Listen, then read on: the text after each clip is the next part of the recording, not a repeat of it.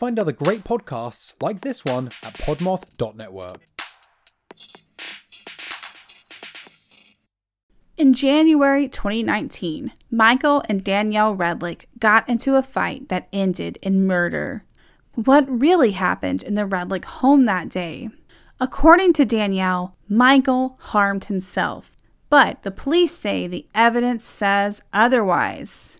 Family and friends, and even the couple's children, describe the Redlick home as a toxic place with two people who were constantly at each other's throats. You're listening to Bad Axe Podcast.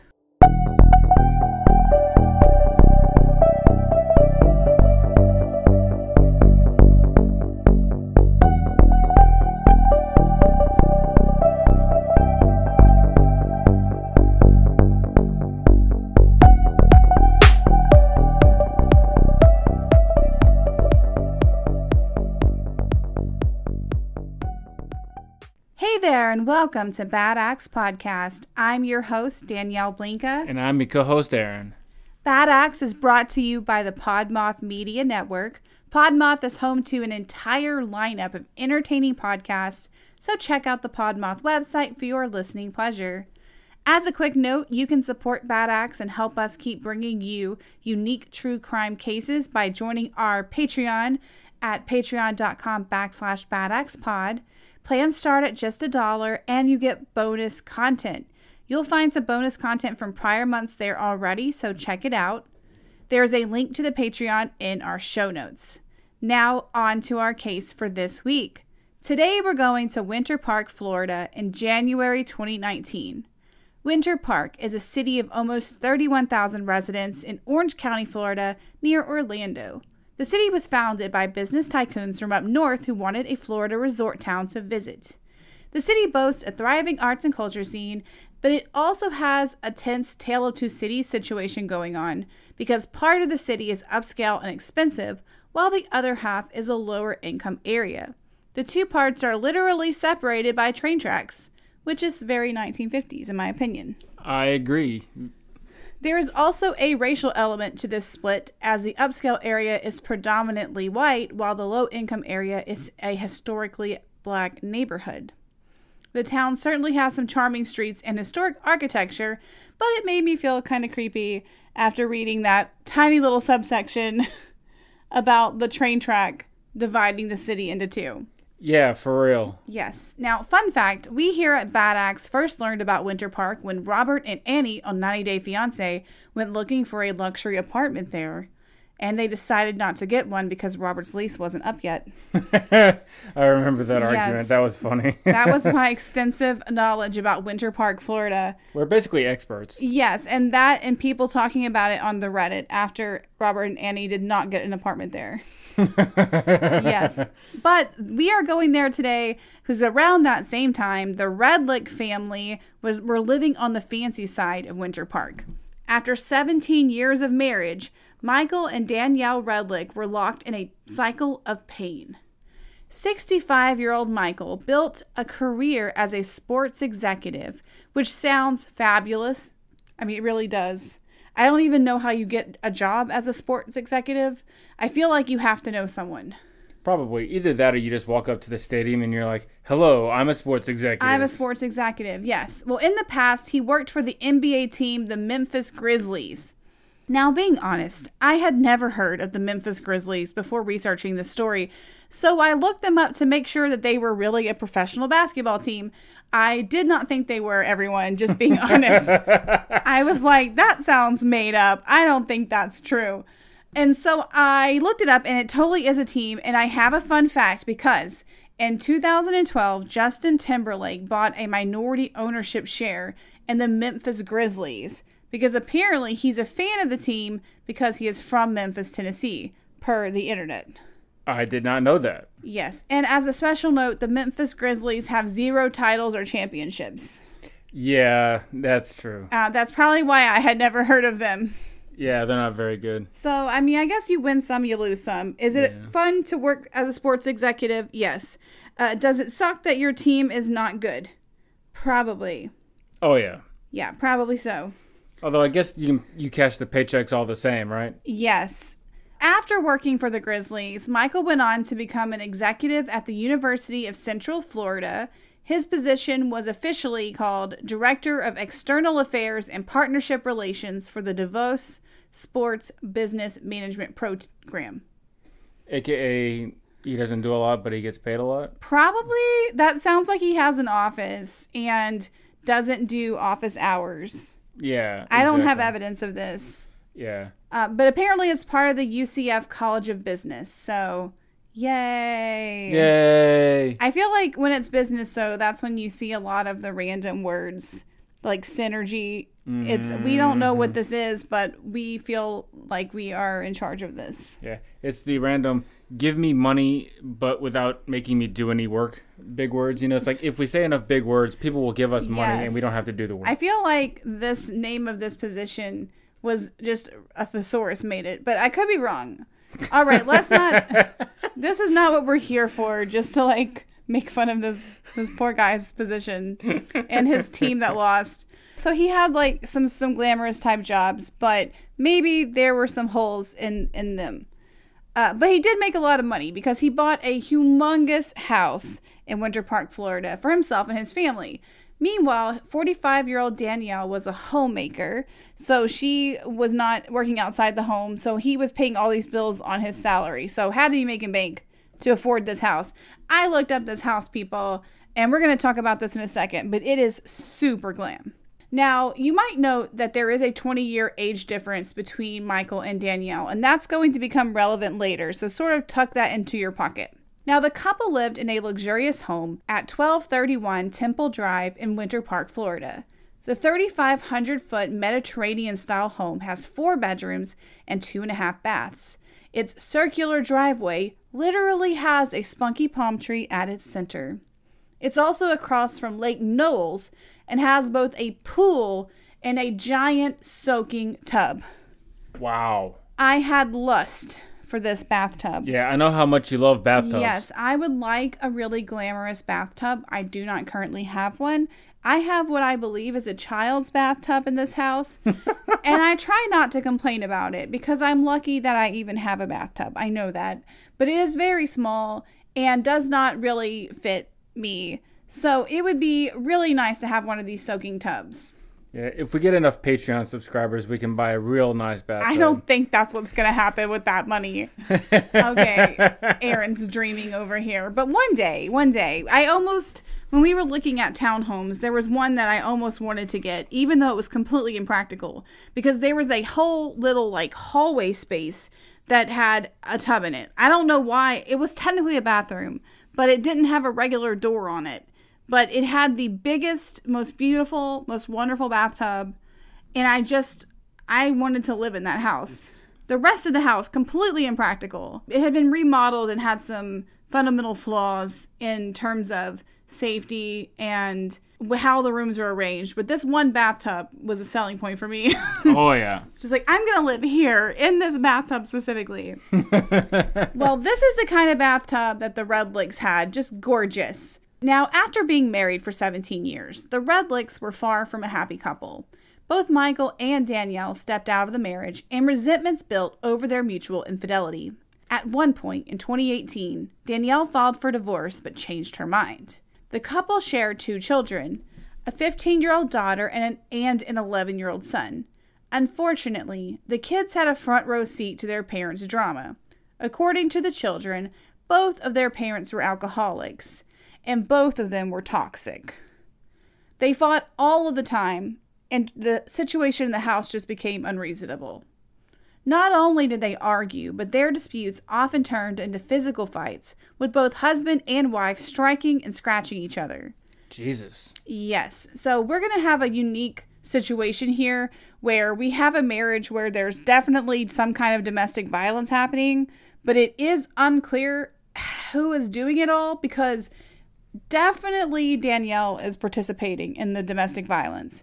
It's unclear specifically how much Michael participates because there are more witnesses that saw things that she did than that saw things that he did, if that makes sense. At least according to reports. In real life, they just may not have come forward. Yeah, that makes sense. Yes, so that's what's happening. Even their friends noticed the escalating violence. Both Michael and Danielle talked about the problems in their marriage with friends.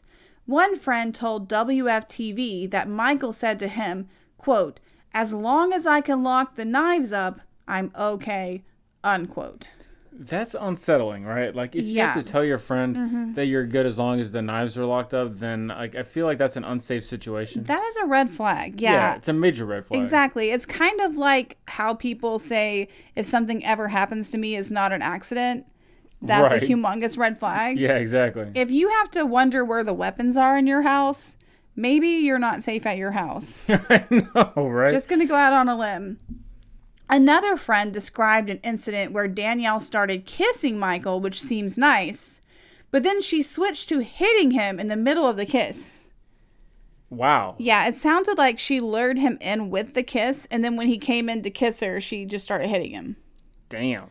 That's not okay. That's a bait and switch. No, yeah, it's not okay at all. So that's what's happening in this house. Now, he's definitely at least yelling and being mean, but it's unclear how much he's hitting. It's possible that they're both just like going at it. For sure, domestic abuse is present in this house. The Redlick marriage reached a fever pitch in January 2019 because on the night of January 11th, the couple were alone at home together. Both of their children were at sleepovers, but they weren't exactly enjoying a romantic evening together. I'm sure that doesn't come as a surprise to anyone. No, it does not. Yes, instead, the couple were locked in one of their spats, and things were slowly ramping up. Both of them were intoxicated. Some sources said that Danielle claimed they were high, but it also appears that they had been drinking, so there may not have been any drug use, but there was definitely some alcohol use. Whether they were high or whether they were drunk, it certainly did not calm them down or chill them out, because, according to Danielle, Michael was following her around the house, menacing her. At one point, she claims that she tried to eat a McDonald's hamburger.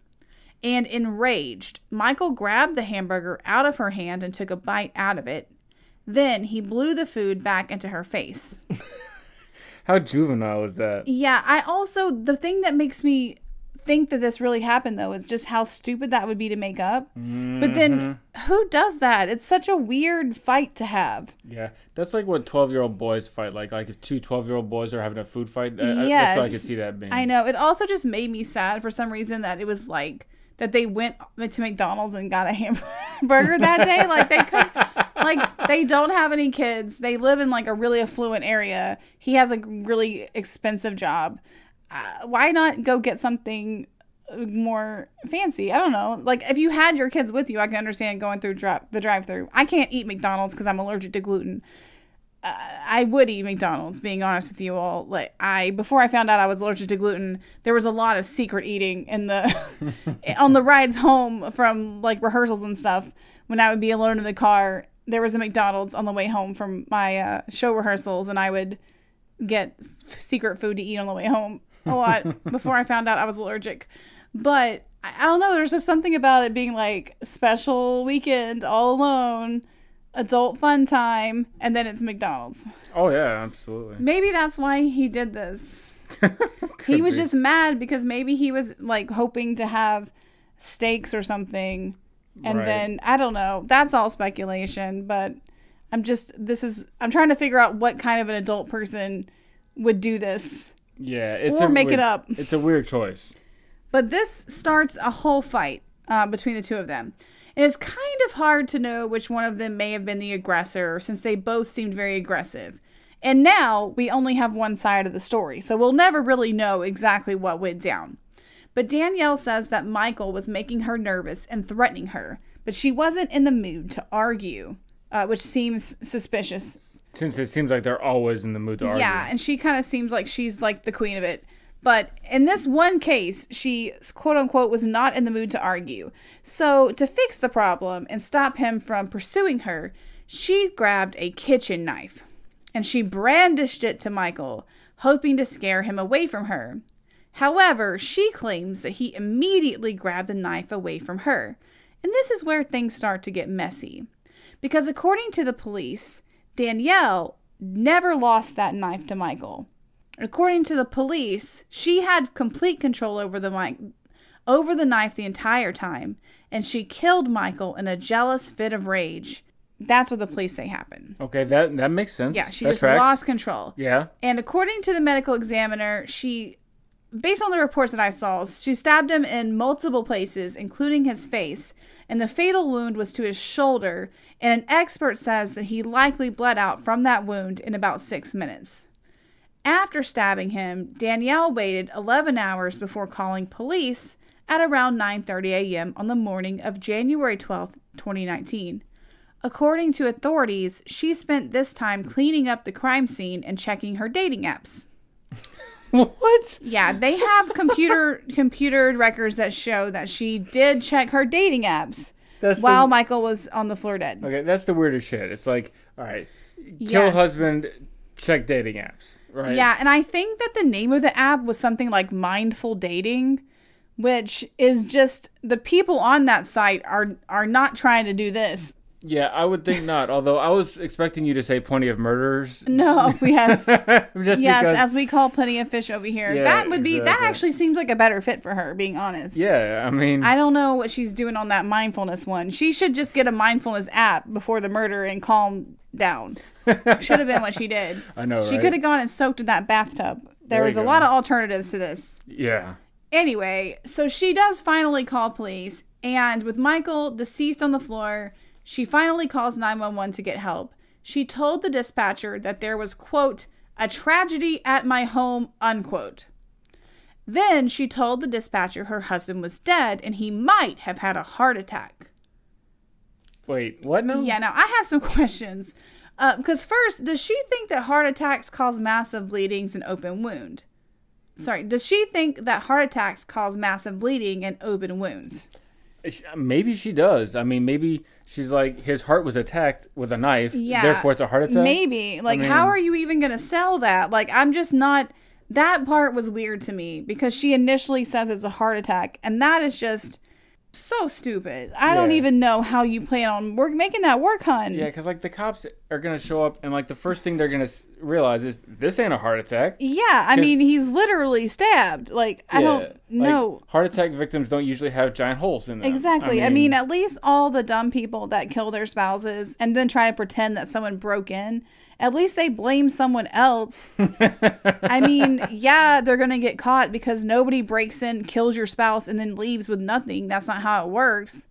But at the same time, I mean, at least they tried a story that made sense. yeah, they at least tried something that could Yeah. potentially be true. I'm not in favor of people getting away with any sort of crime, but I do feel like people should try harder when they make up these stories. Agreed.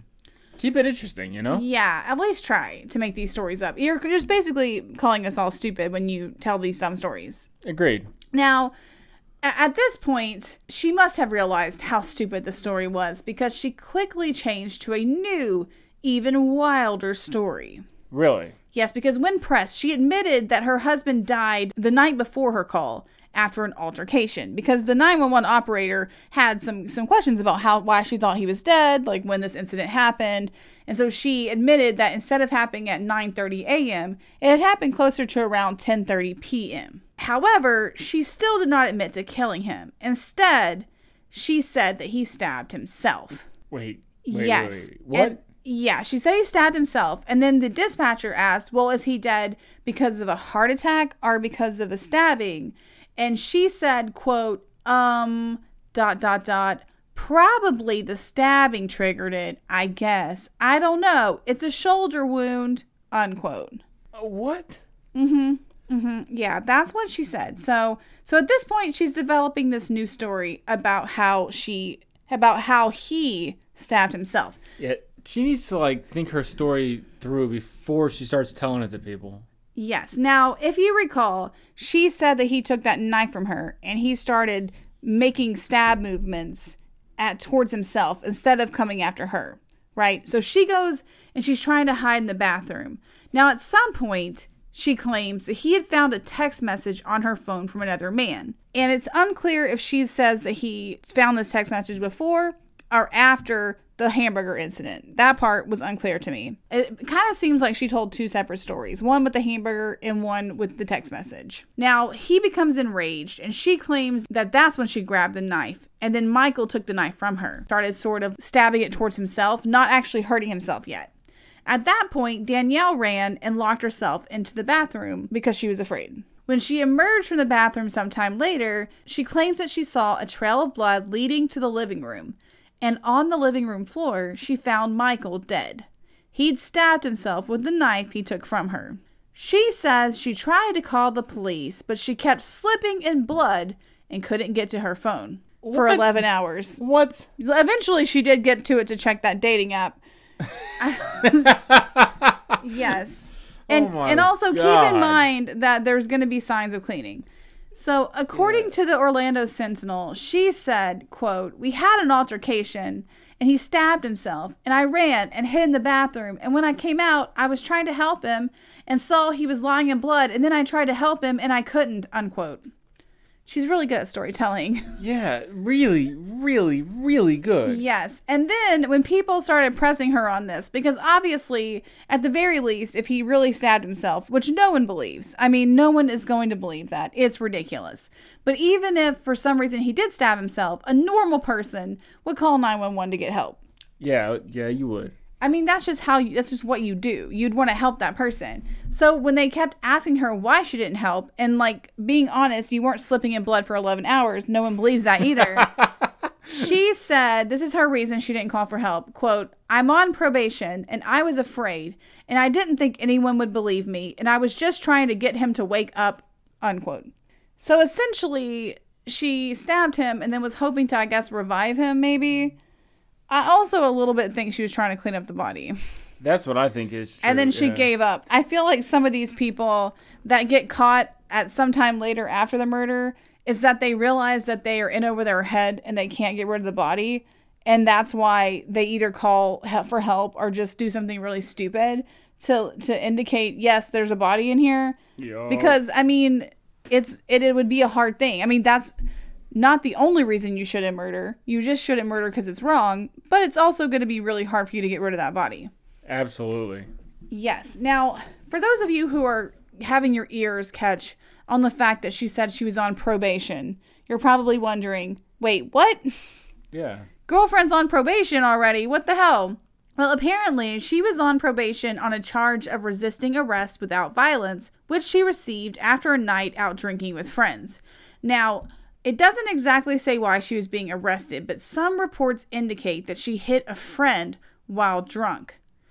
And that makes sense because she was prohibited from drinking as part of this probation. But, fun fact, it says that she was on probation for resisting arrest without violence, but she allegedly also slapped the cop too. So, wouldn't that be with violence? You would think so, yeah. Yeah, so based on what people were saying in the reports, it sounds like she hit her friend while she was drunk. The cops had to intervene. They were going to arrest her because she was drunk and disorderly. She tried to get away, and then they ended up arresting her and then just charging her with resisting arrest. Yeah. Um, which normally I actually think resisting arrest by itself is just gross because it seems like it normally applies to people who were not doing anything wrong and then the cop escalated a situation and then had to have a charge. But Yup. in this case, it does sound like she actually did something, uh, which was slapping her friend. And friends, her and her friends did say that she was an alcoholic, and that kind of stuff happened a lot. Additionally, WFTV reported that she told the 911 dispatcher, quote, he was screaming stuff about how he was going to send me to jail and all this stuff. I was just trying to stay away from him, unquote. She also claimed that he'd been abusing her for two nights in a row. However, I mean, it's kind of hard to be on her side, just being honest, because she has some lying issues with some of this stuff, and she literally murdered him. Mm-hmm. He, and honestly, seeing pictures of them, I'm having a hard time believing. I don't know. It doesn't seem like he would win a, fa- a fight, even with her having a knife. Just being real, Yeah. like based on their sizes. Even with he, I know he's in his 60s, but he wasn't like an old 60. If you see pictures of them, he was a younger 60. Yeah. I don't know. It's hard to really know who to believe here because I definitely think that she is all kinds of wrong. But I know that sometimes people reach their limit when they're being abused as women. I just don't know if I completely believe that he was the abuser in this situation. Yeah, agreed. I mean, based on what we know, it seems like there's a, at least some reason for doubt. Yeah, and I mean, she had struck other people. So I don't know. Let's kind of not make any hard decisions based on what we believe yet Yeah. and learn some more facts. Now, whenever the officers responded to the scene after that 911 call, they found a very chilling scene. Danielle answered the door covered in blood, and Michael lay in a pool of blood on the floor. Bloody towels surrounded his body like someone had tried to clean up. A trail of blood led from the body to the Redlicks master bedroom as well. At the scene, police recovered a bloody knife lying on the tile floor just outside the bathroom. They found two more knives in the sink. All three were tainted with blood. Suspicious. Very.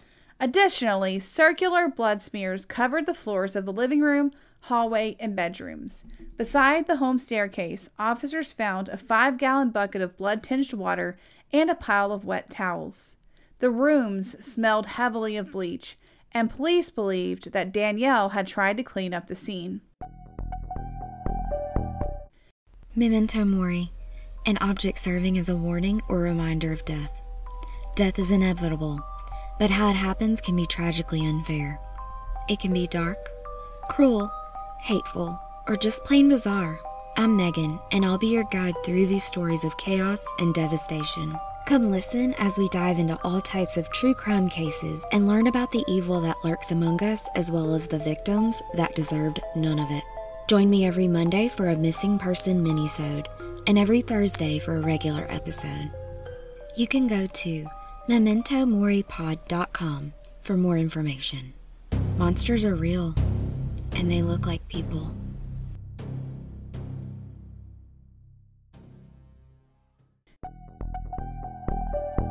Pictures of Danielle taken at the crime scene that night show a smear of blood on her neck. During the post mortem exam, the medical examiner found wounds on Michael's body that were too severe to be self inflicted. So, if anyone's wondering, maybe he did kill himself by stabbing himself, the medical examiner ruled that out. And some of these knife wounds, if you recall, were to Michael's face, which experts said that he could not have done to himself. Yeah, for real.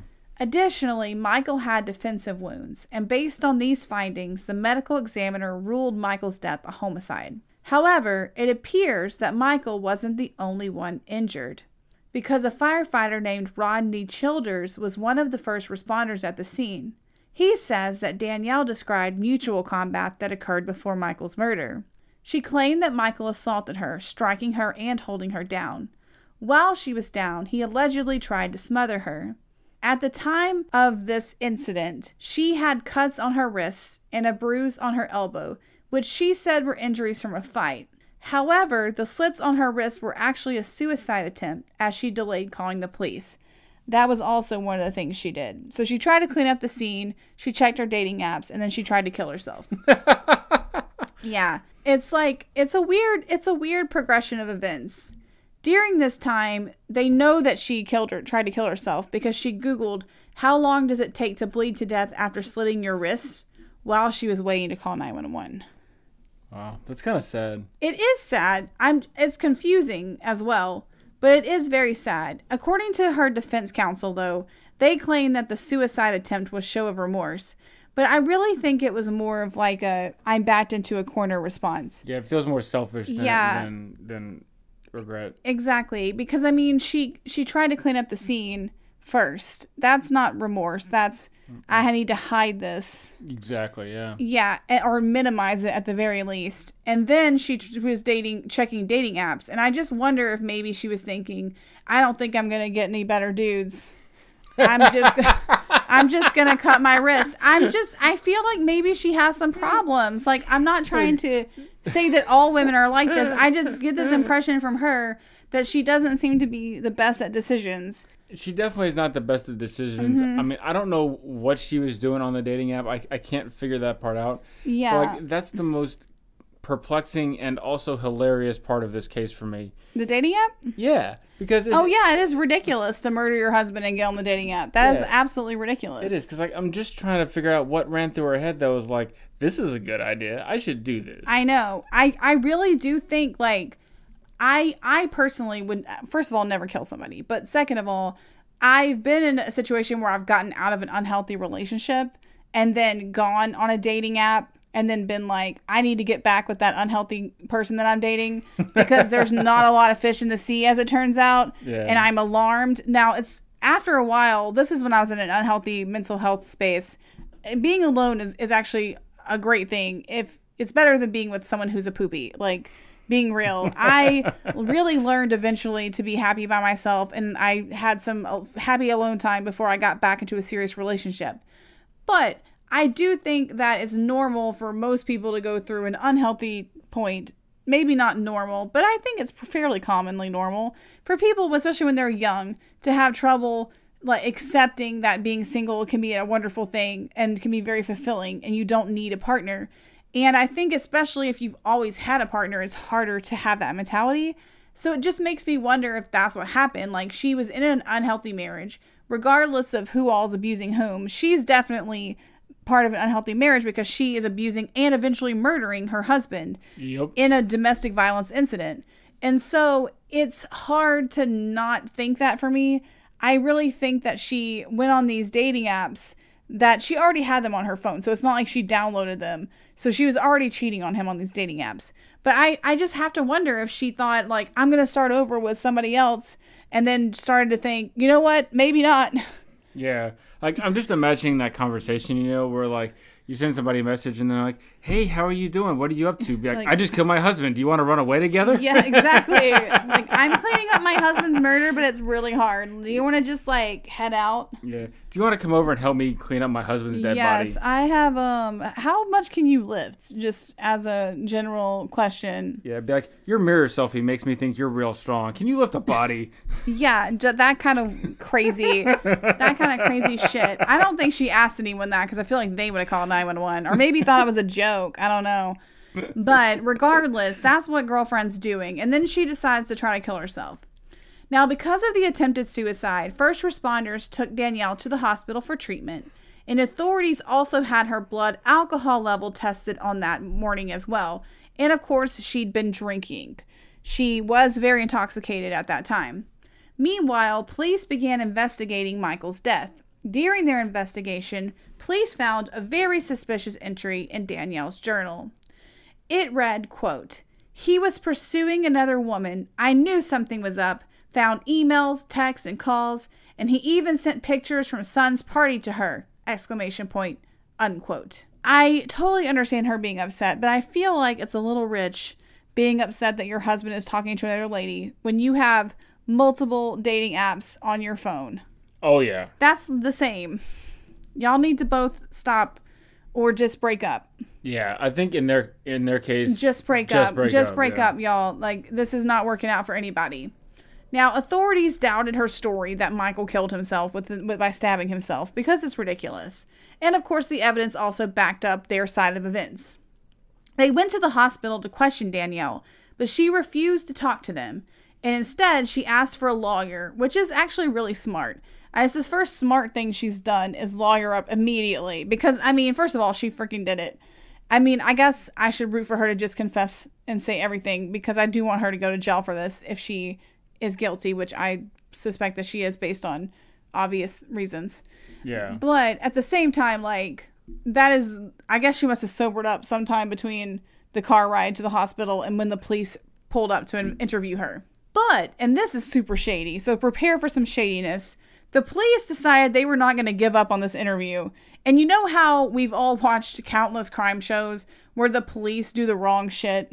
I think we're kind of used to it now, especially on the ones where the people make false confessions, where they like, instead of taking someone to the police station, they take them to like some dude's barn for the interrogation. Yeah, that one was a fucked up episode. Yeah, I don't know if I remember if it was a barn, but they took it to some. They took one of their murder suspects to somebody's house, Yep. and then they were like, "Oh, it's for his comfort," and he was scared shitless. Yeah, for keeps- obvious reasons. Yeah, he keeps asking for a lawyer, and they're like, "Oh yeah, yeah, the mm, lawyer's coming." Yeah, and then there was like one where th- he asked for a lawyer, and they just kept pretending not to hear the him and stuff like that. That's very wrong and should not ever mm-hmm. happen. And honestly, should just nullify anything that you say at that point.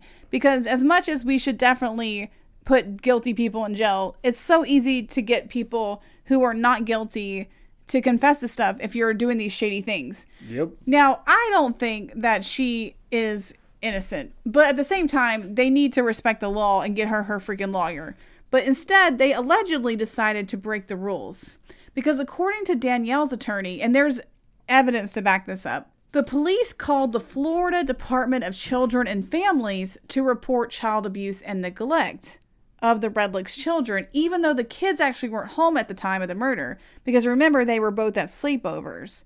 But the police reported this to the Child Welfare Services anyway, because they would have to do an investigation, which allows them to talk to Danielle. See how that works without a lawyer. Oh, that's shady Yes. as fuck. Yes. So the investigator went to the hospital and told Danielle she was being investigated for child abuse and needed to complete an interview. And this investigator collected statements from Danielle about the crime and turned it over to police. Yeah, that's shady. Mm-hmm. And just in case you were wondering if it was on the up and up, right after the interview, the investigator closed the case because the children were out of the home at the time of the crime. Convenient. But the investigator, I think she even got it on tape. The investigator did a whole interview and got her statements on how Michael allegedly stabbed himself and the whole incident. I think the McDonald's burger incident was in there. A lot of the things that are in the official, like publicized reports, are from that interview. Wow. Yeah, and obviously that is not okay for the police to cheat and send someone else as their representative. That is obviously not acceptable. Yeah. Also, why did they need to cheat in this case? Like, if this feels like cheating on like easy mode, you know what I mean? Like, yeah, I mean, to be fair, is anyone really going to believe that that man stabbed himself to death? No. That's exactly my point. You know, it's like it's like cheating on a test in like the easy class where you where like you Yeah. would definitely get an A. Exactly. and then you're gonna cheat anyway. It's like, what are you doing? What are you doing? So, Danielle's lawyers filed a motion in December 2020 to exclude information gathered by the DCF investigator. It's unclear what's happening with that motion.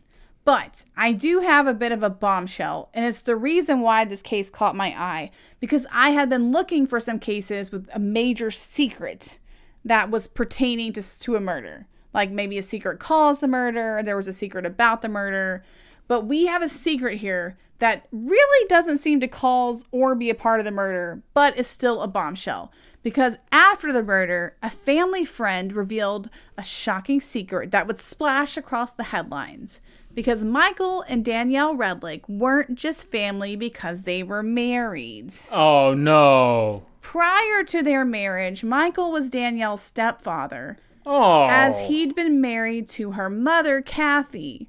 Dude. Yes. However, friends say that the marriage between Kathy and Michael was partially out of convenience because Michael and Kathy were dating in the late 90s as she battled cancer. And since she had had bad insurance, Michael married Kathy so she could afford her cancer treatment. And so he could bone her daughter, I guess. I don't think that that was part of it yet. I would hope not, because I'm assuming that she's still a child at this point. I don't think she is. I think she might have been an adult because they were married for 17 years and they got married three years after her mom died. So, like, she would have been 25 when her mom died. Okay, so she was a good adult then. Okay. I think she was in her 20s, maybe. It's just weird, though, to Yeah. me. And he was dating her mom. That still makes it, I still feel like that's weird. Oh, huh, And then huh. he, he was her stepfather for a part of it. I'm not sure how long he was her stepfather because they were dating in the late 90s. And this case happened in 2019. So, yeah, she probably would have been in her 20s. Yeah, so so an adult. So that's it. Could have been worse, I guess. But Yeah, I but mean- it is kind of weird. Be- oh, yes, because Kathy died in 1999 from the cancer. And then Michael married Danielle three years later. yeah, So it's still weird. I'm not wrong about this. you are not. No. I also just want to note that I feel like it's really gross that people can't get treatment for cancer. Like, I cannot believe that there are people that are okay with people dying from cancer because they don't have enough money to pay for treatment. That's crazy. I know it. That's crazy. Yes, it is. Okay, but I think that she did get her her treatment. It's just that her cancer was really bad. All right, so after all this is said and done, authorities arrested Danielle a month after the murder. They charged her with second degree murder and tampering with evidence, and she pleaded not guilty. Circuit Judge Tanya Davis Wilson remanded Danielle to prison while she awaits trial. In February 2020, prosecutors offered Danielle a plea deal. The plea was a charge of manslaughter with a sentence of 126 months, which works out to 10.5 years. And I kind of get why she turned it down because she plans to argue self defense because she claims that he tried to strangle her. And if that's true, I can definitely understand turning down 10 years because you might get self defense. But I do think that it's going to be hard for her to convince a jury just because of the fact that there's so many stories about her abusing her husband in the past. And it's just, I don't know. I think it makes it harder to believe that she was just like she wasn't doing anything that was precipitating anything that he did. I don't know if that makes sense. No, it does. yeah. Like it's not okay for him to put his hands on her regardless, but it's also not okay for her to put her hands on him either. exactly. It's like it's the rules apply to everyone. And just because she is is the wife in this relationship, it doesn't make it acceptable for her to assault him That's right. regardless of what exactly evidence she has on her side, in early March 2020, a judge did rule that Danielle can claim self defense at her trial. I did not realize that your the judge could tell you no. People should just be able to claim self defense, and the jury should figure out if they believe it or not. Agreed. I mean, there's definitely bullshit instances that we see where people obviously were the aggressor in a situation and then claimed self defense. But I still think that the people should get to argue it and let the jury decide. yeah, I agree. Anyway, well, prosecutors had argued that she shouldn't be allowed to claim self defense, though, because they actually used the argument that she won't admit to stabbing him. So they're like, well, if you didn't stab him, it couldn't be self defense. And I, I do have some worries uh, that these prosecutors might not be very good. Just based on based on that, based on the fact that they were gonna go with that, like this technicality shows, like I don't think the jury is gonna be like, oh yeah, you guys, that was a smart, that was super clever. I don't think that's gonna work. Agreed.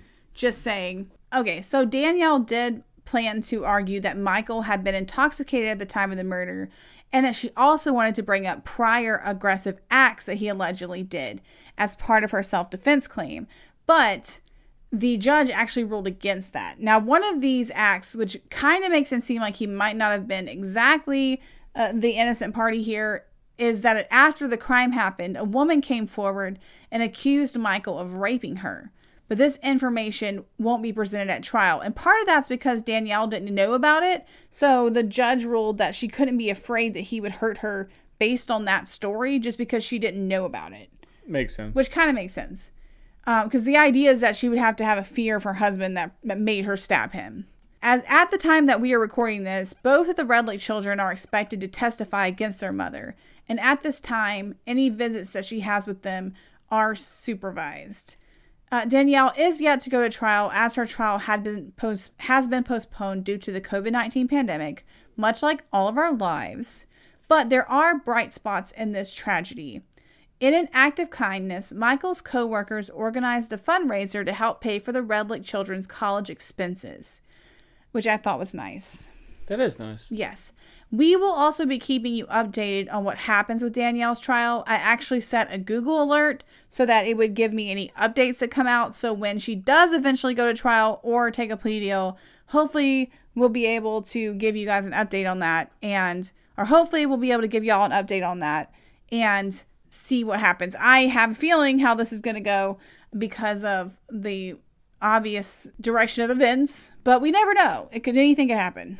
That's right. It's Florida. Indeed. It's Florida. All right. Well, if you enjoy Bad Axe Podcast, please rate, review, and subscribe. You can also follow us on social media. We are most active on Instagram, but I've been doing a really superb job of posting the Instagram content to Facebook and Twitter as appropriate. So wherever you are most comfortable, we should be there.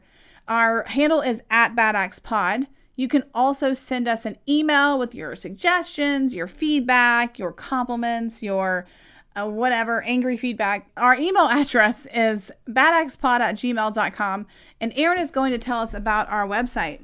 We have a wonderful website for you. You'll really like it. Go check it out. It's badxpod.com. Yes, it is. Well, thank you for listening. Have an amazing week, and we will see you soon. Bye-bye. Bye.